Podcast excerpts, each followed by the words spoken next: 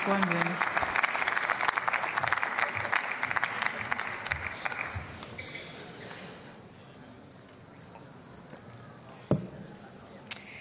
Liebe Frau Präsidentin, liebe Kolleginnen und Kollegen, liebe Bürgerinnen und Bürger, das Thema der globalen Mindestbesteuerung, das seit vielen, vielen Jahren bearbeitet wird, kommt heute zu einem tollen Abschluss, und wir haben es endlich geschafft. Seit zweitausendacht im Endeffekt kam die Idee auf, dass man endlich mal was gegen das internationale Steuerdumping, also dass man sich immer mehr unterbietet. Parsamawi hat es gerade gesagt, bis zu null Prozent Steuern sogar nur zu erheben, dass man da mal einen Riegel drunter schiebt. Und das machen wir heute. Und ja, es hätte mehr sein können. Hattest du auch gesagt, Pawa, einundzwanzig, aber fünfzehn Prozent, das ist einfach sehr, sehr gut. Und ich finde das wunderbar, dass wir es schaffen, das heute abzuschließen. Und ich freue mich auch, und das liegt ja gar nicht nur an den namentlichen Abstimmungen, dass so viele Kolleginnen und Kollegen hier im Haus sind und das gemeinsam mit uns feiern wollen. Und es ist einfach so, im globalen Süden haben wir auch Herausforderungen. Und auch dort sind eben diese Steuerregime sehr, sehr schädlich. Und auch wenn wir hier schon ein gutes Steuerregime in vielerlei Hinsicht haben, ist diese globale Mindeststeuer eben auch für die internationale Gerechtigkeit, für Staaten des sogenannten globalen Südens so wichtig. Und weltweit können eben insgesamt bis zu zweihundertzwanzig Milliarden U S-Dollar an Mehreinnahmen generiert werden, die wirklich vor Ort, da wo auch zum Teil Fluchtursachen bestehen, weil nicht genug Geld in den öffentlichen Kassen sind, die vor Ort zur Verfügung stehen, zur Verwendung. Und auch da Damit machen wir heute einen sehr guten Beitrag, nicht nur zur Steuergerechtigkeit, sondern zu internationaler, besserer Entwicklungspolitik aus meiner Sicht.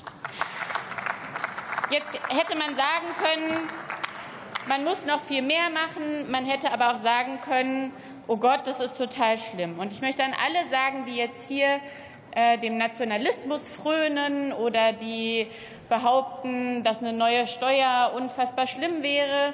Wir werden ja viel lobbyiert von UnternehmensvertreterInnen. Aber an der Stelle, und da geht mein Dank auch wirklich an die großen Unternehmen, die betrifft es ja in Deutschland, habe ich keine Beschwerden gehört, dass das kommt, weil dort stehen alle dazu, dass das eine gute Idee ist. Und das muss uns doch zeigen, dass wir hier ein gutes Gesetz machen.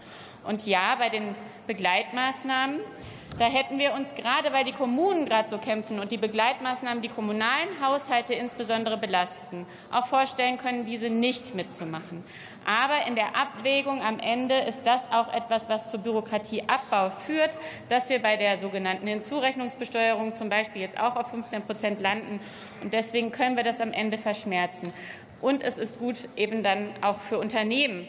Aber für die Kommunen, die müssen wir weiter bei den Gesetzesberatungen im Blick behalten, und zwar mit sehr großem Fokus. Und deswegen unter anderem kann man auch Ihrem Entschließungsantrag nicht zustimmen, liebe Union, die noch mal hundertzwanzig Millionen mehr belasten wollen, die gar nicht notwendig sind bei der Gewerbesteuerpflicht. Und deswegen ist dieser Entschließungsantrag auch abzulehnen. Und jetzt freue ich mich, dass wir nach so vielen Jahren Nein, der internationalen Beratung ein Gesetz abschließen können, was hundertachtunddreißig Staaten sich geeint haben. Lässt keine Freude mehr zu. In diesen geopolitischen Zeiten ist das ein sehr, sehr, sehr wichtiges Zeichen. Vielen Dank. So, dann komme ich jetzt noch einmal zurück zu Zusatzpunkt Nummer zehn. Ich gehe davon aus, dass jetzt niemand mehr anwesend ist, der oder die die Stimmkarte nicht abgeben konnte. Und das scheint mir auch der Fall zu sein.